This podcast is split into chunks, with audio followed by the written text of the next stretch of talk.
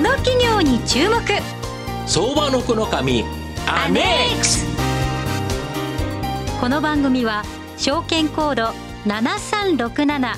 セルムの提供でお送りします。毎度相場の福の神こと藤本信之です。アシスタントの飯村美希です。相場の福の神アネックスは成長企業のトップをお迎えしてお送りする企業情報番組です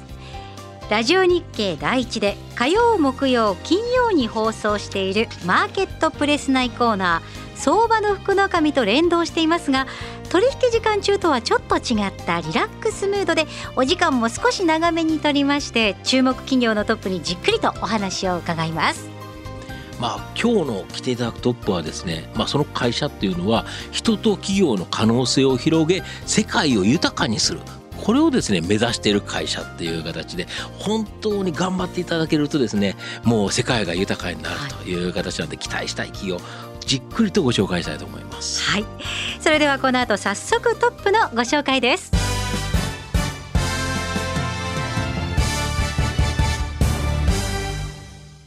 証券コード7367東証ジャスダック上場。そして2022年4月からは東証スタンダード上場。株式会社セルム。代表取締役社長鹿島定治さんにお越しいただいています。鹿島でございます。どうぞよろしくお願いします。よろしくお願いします。セルムは恵比寿駅近くに本社があります。大手企業向けに次期経営幹部を育成する経営塾を運営している人材開発組織開発のプロフェッショナルファームです。では鹿島さんの方からも簡単に御社のことを教えてください。はいありがとうございます。私ども創業27年目をあの迎えるあの会社でございまして人と企業の可能性を広げて世界を豊かにする、えそうしたそのビジョンに基づきましてですね、えー、お客様のその企業の持続的な企業価値向上の支援、えこちらのパートナーとしてですねリーダー人材の開発、はい、それから企業カルチャーの革新この2つの領域に強みを持った会社だというふうに考えております。はいありがとうございます。はい、実はあの以前あのラジオ日経の威風堂々という番組でも、はいはい、鹿島さんにあの細かく迫らせていただいておりますので、ぜひぜひそちらアーカイブが残っておりますので検索いただけたらなと思います。はい、続いてのコーナーでは鹿島さんがトップを務める株式会社セルムについてじっくりと伺ってまいります。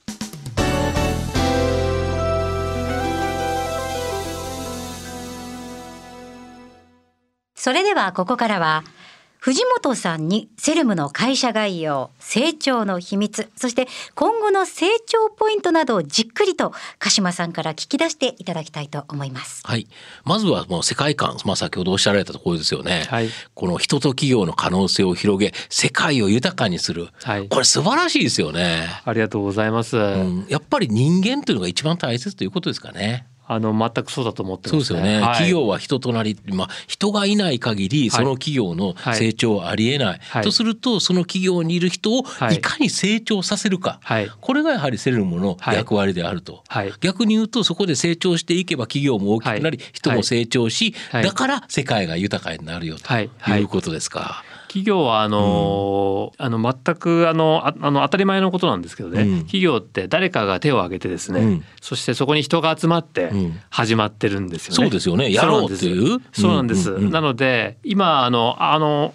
企業があって、うん、そこにその設備があって、うん、戦略があって、うん、初めてその戦略を実行する人が必要なんだよねっていうふうに、人が後工程のように見えてる感じが実際あるんですけど、本当の本当の意味は、あの事業を企てるってことなので、そうですよね。そうなんです、誰かと一緒に一人じゃできないことをみんなでやろうよと、そして社会のために役に立とうよっていうふうに、あのその社会の器としてその成熟してきたのがまあ企業ということなので企業っていうのは人の集まり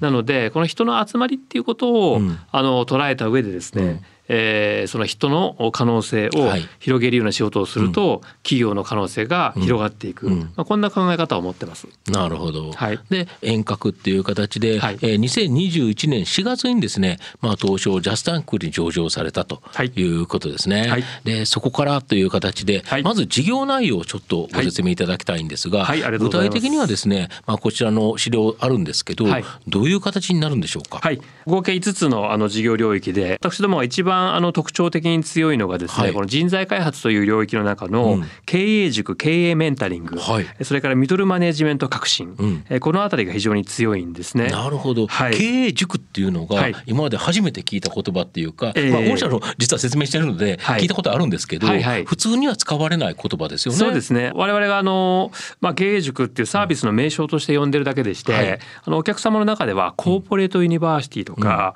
うん、それから企業内大学とか、うん、社長塾とかっていうふうに、あの呼ばれてるものの中で、まあ、一番その上位層つまり将来の経営層を担うような人材を長期的に育成する、えそういうその特別な人材育成の体系、えプログラムこういったものを我々が経営塾というふうに呼んでいます。なるほど、はい、でこの経営塾を基礎として、はい、まあさまざまな、はい、まあ経営に関すること、はい、またコンサルティングを行う、はい、コンサルティングって例えば具体的にはどういうことをするんですか？組織人材開発のコンサルティングといいますのは、うん、例えばその将来の事業環境において、うんうん、その我が社のその形事業のポートフォリオの形が、今こういう状況からこういう状況に変わるであろうと、うん、変化すると、はい、そうするとそれを経営を担う人材というのは、うんうん、こういう今までの人材像でよかったけど、これからこういう人材像になるだろうと、まあ、単純に言うと、日本だけでやってたら日本語できる人だけでよかったけど、極端な話例えばアメリカに進出するってなると、当然英語のできる人はここにいないとおかしいよね。全くその例えば中国に進出だったら中国できる人いないよい。けないよね。例えば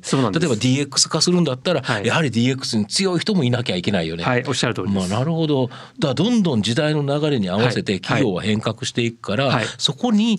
ということは、これずっと仕事ありますよね。ありがとうございます。あの経営人材像がいくら、うん、あの変わったというふうにいくら認識できたとしても、うん、そういう人材を発掘し、うん、そして経験を与え、そういう人材としてその修羅場経験みたいなものも含めてですね、人材を育てていくっていうのは5年10年やっぱかかるんです、ね、そうですよね。でしかも、それで終わりじゃなくて企業はどんどんその進化成長を目指していく生き物ですから、そこに合わせて人が十分足りてるってことは一生ないんです。まあそうでしょうね。はい。なので、えっと、そこに対して育成の投資をしていく。ところがですね、あの藤本さんあの実は欧州の会社や米国の会社から比べてリーダー人材開発にかけている投資の額がなんと日本企業まだ10分の1とかなんか少ないんですよね。だから研修というと新入社員の時に入った研修であるとか、はい、まあ下の方では研修するけど、はい、ぶっちゃけた話おっさんになってからあんまり研修しないですよねっていう。だけど実は経営幹部っていうのは、はい、まあある程度年齢層を経った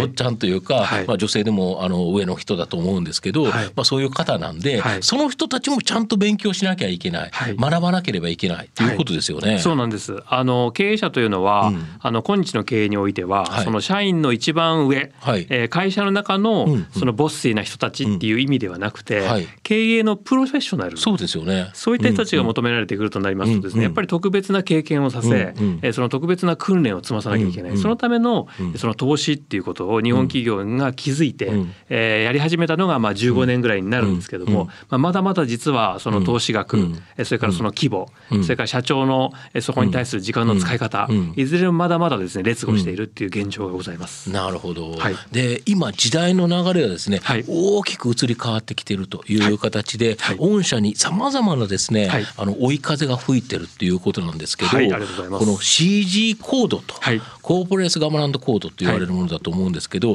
これが散々ですね最近あの日経新聞とかさまざまなところに記事になりですね、これが企業にとって重要だってよく言われるんですけど、これ具体的にはですね、なんか個人投資家ってよく分かりづらいっていうか、CG コードって何なのっていうことなんですけど、はい、これ CG コードってぶっちゃけ何なんですかこれ？ああの私どもの事業における CG コードのあの進化のあのインパクトと申しますのは、はい、まあ、ひとえにその企業がですね、透明性高く、その健全に運営されているかどうかを、まあ、外からもうモニタリングしていくと、はいはい、その一つのやり方が社外取締役あなるほど。ということなんです、ね、最近社外取締役を増やせとかっていうのが、はいはい、まあ、東証のあの市場再編の問題、はいはい、これにおいても3分の1以上とか、はいはい、結構ややこしくなってますよね。そうなんです。社内の人材だけで、うん、その自前主義でできてた時代は良かったんですけども、うんうん、これだけ大きくその産業の構造が激変したりとか、はい、突然あの自分たちの事業がなくなってしまうような、はい、まあ、例えば新型コロナなんて誰も予想がつかなかった。そうなんですよ。まさかっていうことですよね。はい、そうなんです、なのでそういったそのまさかのためにですね、その企業はさまざまな準備を常にし、それをそのステークホルダーにしっかり説明をし、そのステークホルダーから納得をもらって経営をしていくっていう流れにますますなってるんですね。でその中で特にこの2021年に、あの CG コードがさらに改定された中にですね、その経営幹部や取締役についての後継者計画サクセッションプランの作成その説明が求められるっていうことがガイドラインとして、まあ、企業ってあれですよね、継続永続的に継続するものだから、はい、い。かに素晴らしい経営者が今いたとしても、はい、当然その人の、まあ、寿命じゃないですけど、やっぱ有限であるとい。う形でやると、次の世代を育てないと、その企業残りませんもんね。全くその通りです。ですから、うん、まあ有名な話で言えばソフトバンクの孫さんであるとか、ファーストリテイリングの柳井さんであるとか、日本電産の長森さんであるとか、次の社長どうやって選ぶんだろうっていうふうに皆さん関心事になるじゃないですか。なりますよね。これがあの企業のその持続的成長の、を決め手になってしまいますし、もっと言うと今回の CG コードでは、社長、経営トップの経営、えその後継者計画だけじゃなくて、他の幹部やなるほど。他の取締役のサクセッションプランの作成も、まあ、求められ始めてるんですね。なるほど。取締役自体も、今取締役としてやってる人がすごく頑張ってやってたとしても、それが永続的に続くわけじゃないから、はい、次になる候補をどうやって育てるか、はい、でその育てるプランがちゃんとその会社にあるのか、はい、まあ、偶然そこにいい人がいたっていうだけだと困っちゃうということですよね。おっしゃる通りなんです、うん、なのであの企業はですね、うん、経営人材のサクセッションプランをしっかり、あの作りまして、うん、でそこの中で人を選抜し、うん、育てていくということ、それから外からですね、はいはい、その幹部候補生を、まあ、連れてきて、そのサクセッションプランの中でしっかり育てていく、そういったことを今まさに当たり前にしようと、あのしているんですね。まあ、その中でその経営塾っていう、あの我々のプログラムがその中核に位置づけられると。そんな形になってまいります。そうすると、はい、まあ御社の場合、数多くの会社のこういうことに携わってるから、はい、知見がたまりますよね。そうですね。そうですよね。はい、おっしゃる通り、ね、そうすると新たな、えっ、ー、とお客様、大企業が、例えばこれ手伝ってくれって言われた時に、まずそしたらその状況をよく聞けば、あこのパターンだったらこちらのあれやり方でやるとうまくいくんじゃないかっていうのが本社としてはコンサルティングできるということですか？ありがとうございます。あのまさにあの自社らしい経営人材像をあの定義するっていう知見、それからそのサクセッションプラン全体をですね回していくためのそのさまざまなナレッジ、えー、そういったものも我々詰めてきてるかなっていうふうにあの思います。人材のですね候補者群をそのプールして、そして客観的にアセスメントを行いまして、そしてそうです。そしてあのあの経験を与えて、そしてその経験を、えー、そのサポートする教育を与える、こういった形でずっとこのパイプラインをですね、えー、流していく作っていくこういったようなあのお手伝いをしております。これ経営層をきちっってやっぱり育て上げるっていうのは、はい、企業にとって本当に重要なことで、はい、多少コストがかかろうがこれやらない企業は、はい、やっぱ未来がないですよね。そう本当に。そうだと思います。そうですよね。はい、逆に言うと今までそこにかけるちょっとコストが日本企業としては少なかったということですか？えー、かなり実は欧米企業から比べると、うん、まあ本当に10分の1ぐらいの、うん、あの投資額になっておりますし、うん、あの向こうの企業では、あの社長がですね、次の社長なり経営陣を育成する、まあそのプログラムの、まあ、講師そのものを買って出てやっているっていうケースがほとんどで、大体社長の20%ぐらいの時間は後継者育成に割いてると言われてなるほど。そりゃそうですよね。今のビジネスも重要だけど、はい、自分の後継者を育てなかったら、はい、企業永続化しないですもんね。そうなんです。なるほど、はい、でそういうようなところでですね、御社、えー、今まで成長してこられたという形なんですけど、あのその中でですね、まあ直近の業績ちょっと触れていただきたいと思うんですが。はい、ありがとうございます。我々の業績については非常にあの順調に結果推移をしてまして、そうですね。情報修正予算に対して売上高利益とも順調に推移ということで、非常に好調ということですか？ありがとうございます、うん、そうです。あの好調でございます、うん、その好調の要因ということで言いますと、はい。はい、その主要のサービス、うん、えー、これがいずれも、まあ、セルム、今先ほど説明しているのがセルムの話ですけれども、はい、我々若手市場のところについてはファーストキャリアっていう教育もやっておりますが、そちらの方も、あのいずれもですね過去最高売上を、あの達成をしております。なるほど。えそして我々がお客様のその市場別に言いますと、あの大手市場の方はですね、はい、えー、そのあのコロナで一度、あの縮みましたけれども、こちらからアフターコロナを見据えた人材育成の投資が非常に活発化してきたこと、それからその準大手と言われて、あの我々が呼んでいる市場ですけれども、まあ、大体2,000億から5,000億ぐらいの年商の会社様を中心とした、あのセグメントにおいてはですね、我々のそのパートナーシップモデルっていうのが大手企業で作ってきたものとですね、若干違うんですけれども、えそこがですね活動があの確立できたというふうにあの思っております。なるほど。はい、で、えー、月在の、えーと、はい、収益のこの通期予想というところが、はい、えー、第3クォーターで、はい、えー、もうだいぶ進捗率75.4だから非常に順調ですよね。そうですね。ただ御社の場合って、はい、なんとなく僕のイメージで言いますと、はい、第4クォーターに売上高利益ともなんか増えそうな気がするんですけどやっぱり企業って最後のところにポンとお金使うっていうのがあるじゃないですか。で日本の企業の場合3月決算企業多いですから、はいはい、ということなんですけど、はいはい、どうなんですか？逆に第3クォーターは普通75ないような気がするんですけど、はい、ああそうですね。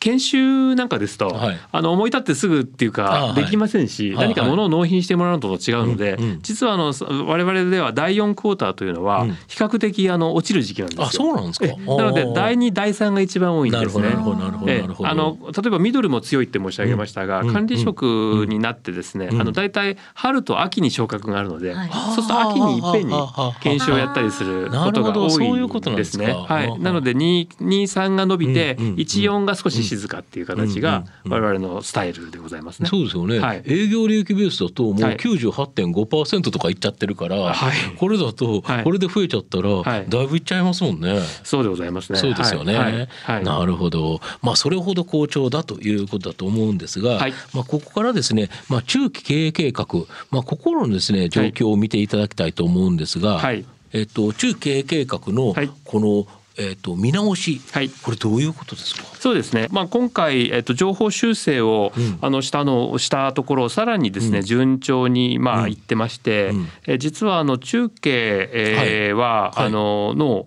目標をですね、はい、あの今期で達成してしまうと。あなるほど。いうことに。前倒し達成しちゃったら、それはそしたら今の計画って低すぎるよねになっちゃうと。もちろんです。達成してるんだもんねと。もちろんです、はい、なのでですね、まあ、改めまして、まあ、今年度着地を踏まえましてですね、うん、えー、再度その中継の、うん、えー、計画をですね、うん、えー、決算発表時に出すことを予定しております。なるほど、はい、そうするとそこの中継計画も非常に期待ができるとい。うことですか、はい、あのがアグレッシブに頑張ってまいりたいなというふうには思ってます。なるほど、はい、投資家としては非常に期待したいなというふうに思いますが、はい、あはい、あと株主還元というところ、やはりあの個人投資家の注目ポイントっていうのは、企業がそれだけ儲けたということでいうと、はい、株主に何を返してくれるんだとい。うですね、はい、僕たち何もらえるのっていうのがやっぱり気になるところなんですけど、はい、こちらはちょっとご説明いただいてよろしいでしょうか？はい、私どもあのこのようにまあ企業価値が、うん、あの予定通り拡大をあのさせることがあのできましたということで、うん、あの株主還元におきましては重要な経営課題として、うん、あの検討してまいりました。で今回あのそういったことで我々のあの最高業績を達成することがあのできましたので、うん、これはやはり利益配当による株主に対する利益還元を実施しようというこういう決定に至りまして、まあ、1株当たり18円の普通配当を予定ということで決めさせていただいております。これは、はい、えっ、ー、と御社の場合は初の配当ということですね。はい、そうです。そうなります。なるほど。はい、だ今後はやはりその利益成長に応じてある程度考えていくという感じでしょうか。ああのおっしゃる通りですね。我々あの着実な成長を当然あの見込みたいと思ってますけれども、うん、あのしっかりとそのの次あの次の、うん、えー、その成長に向けた、うん、あの投資も、ね、もちろんしっかりやっていきますが、その投資をあの、しっかりした上でですね、うん、えー、なお配当できるというところは積極的に配当をしていくということになろうかと思います。なるほど、はい、で今後のところで見ると、はい、やはりですね大きく伸びてくるところっていうのが、はい、まあ、市場別っていうところだと思うんですけど、えー、御社の場合もともとですね、この大手市場、い、わゆる大企業向けっていうところ、やっぱここが大き白くだったというふうに思うんですけど、これ今の状況どんな感じでしょうか、あの大手市場って書いてあるところについてなんですけれども、うん、あのコロナで一旦その、うん、投資が縮みました、うん、ですがそこが完全にまあ復活をしてまいりました。これは非常にオンライン、えー、ということでが定着したといったところが非常に大きな要因だったと思いますが、えー、さらにそれに加えてですね、はい、アフターコロナを見越した経営の中で投資を増やしていこうと、こういった動きをつかむことができましたので、まあ、急速にあのコロナ禍からは回復し、そして、えー、と順調に投資を取り込むことができているというふうにあの思ってます。まああれですよね。新型コロナというところで、はい、企業側もちょっと混乱しちゃったっていうことですよね。一旦ね。あそれは非常に本来はこの人材というところやんなきゃいけないのは分かってたけど、はい。はい、だけどやろうとする人たちっていうのは、逆に言うと新型コロナでい。ろんなことさせられるというか、人事関係の人って絶対させられてますよね。そうですね。一番お忙しい部署ですもんね。そうですよね。そうなんですよね。なので今回コロナで一回その、うん、少し、えー、投資を止めてですね、うん、えー、まず様子を見ざるを得なかった、はい、その間にですね、えっと、どれが一番大事な投資で、うん、どれがそうでもないかもしれないというようなことで少しこう選別を、なるほどなるほど、えー、したことが進んだんですね。それでやっぱりここは大事だっていうことをやっぱり再投資を始めたっていうところ、まあ、これがですね、我々がニーズをですね、取り込むことがまあできたということだと思ってます。なるほど、はい、で御社の場合今までその大手企業というところは非常にもともとに強みがあったということなんですけど、はい、そのちょっと下のクラスの、ね、いわゆる準大手市場、はい、これ売上高でいうと2000億から5000億とかそうですね。そのくらいのあの中央値なんですけれども、うん、あのそういった会社さんが、うん、あの日本にまあ数百社あるわけですが、はい、上場企業ですから、うん、当然あの大手さんと同じ、うん、1兆円超の企業と同じだけのコーポレートガバナンスを、当然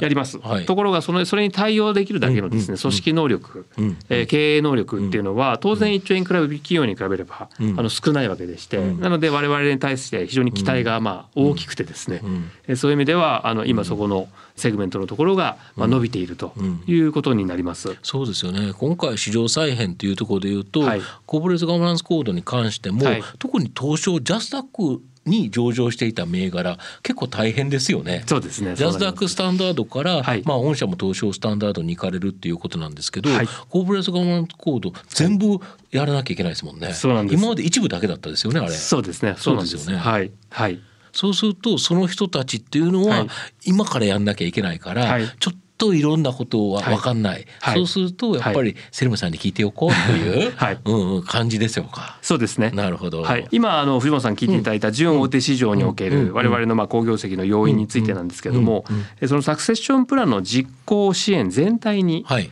えー、入ってほしいと、うん、経営塾のプログラムをやるだけじゃなくて、うん、えー、サクセッションプラン、うん、経営幹部の育成の、まあ、人事制度、はい、これ全体を支援してほしいという話が来てます。それからそれをきっちり回していく上での,、あの人事の力を上げていかなきゃいけない。はいはいはいその人事の変革の実行支援ということで、うんえー、オペレーションの人事からよりそのそのコーポレートガバナンスあるいはその企業変革のための人事、なるほど。攻めの人事攻めの人事に変わっていくという、それからあのもう一方でその、研修の受講生なんかから、受講生の方々の、はい、えー、各経営リーダーの方々がこういう投資、それ人材育成を、えっと、自分たちの部署でもやりたい。なるほどなるほど、えー、自分たちの事業部でもやりたい、こういったニーズなんかがこう出てくるんですね。こうした形で、あの準大手の企業の中では、まあ、我々のですね、えパートナーシップモデルが今確立されつつあるのかなっていうふうに考えてます。なるほど、はい、でここまでは、はい、いわゆる経営陣の、はい、まあ、トップの方ということなんですけど、い、わゆる御社の場合、もう一つのビジネスとして、い、わゆるファーストキャリアというですね、もうちょっと若手というところなんですけど、これもなんか大きく伸びてますよね。あそうですね、はい、伸びております。うん若手は、まあ、新入社員教育から始まって、あの2年目3年目4年目というふうにこう計画的に、うん、あの育成していくっていうことが、うん、あの大手企業は必ずやってらっしゃいます。はい、まあ、その中で我々がファーストキャリア専門の会社を、持っているということで、あの知見が溜まっているということをお客様にご評価いただいているなというふうに思ってます。で昨今特にあのこのコロナが明けてあの、コロナウィズコロナの中で見られている状況としましては、はい、今までこう年次でですね、うんうん、その新入社員を、うん、えっと、教育する。同じ、ね、同じプログラムをですねそうですよね。年次に合わせてやってたんですけども、はいはいはい、2年目3年目研修とか、そうなんです。そうなんです、はいはい、ただですね最近はその、キャリアの意識が非常に高くて、はい、その会社の中でずっといようっていう方がだんだんマイノリティになってきてるんですね。うんうんうん、ああ正直なことを言うと、やはりその会社でずっといるっていうよりは、自分のスキルを上げて、まあ他に行って、まあ自分のビジネスのところい。ろんなところでやろうと、はい、そうなんです。増えますよね。そうなんです。でそのためには企業がいろんなプログラムを用意してあげて、うん、その人の、うん、えー、その強みやその専門性を、うん、えー、その身につけさせるような投資も行わなければいけないということで、うん、若手向けのですね、ビジネススクール的なプログラムをあの用意してあげようっていう、そういう選択型のですね、あの研修体験なんかが、この一律だったものからですね、少し変わりつつあるんですね。まあ一律でやるっていうのもおかしい話ですよね。はい、やはり部署によって求める人材も使えば、さまざま違うのに、はい、同じ教育をしてってはいけないということですかね。もともとあの、うん、大企業は、うん、あの終身雇用的な考え方を持っていて、うん、まずは若手は会社に馴染もうと、そういったところがメインだったので、年次でよかったんですけども。やっぱり今状況はそういうふうにはなってませんし、皆さんのなんかあの働く側のあの意識も全然こう変わってきているので、まあ、そういったところに合わせた投資を、あの人材育成投資をしていくっていうことが求められてます。わかりました。はい、今日はどうもありがとうございました。どうもありがとうございました。今日は証券コード七三六七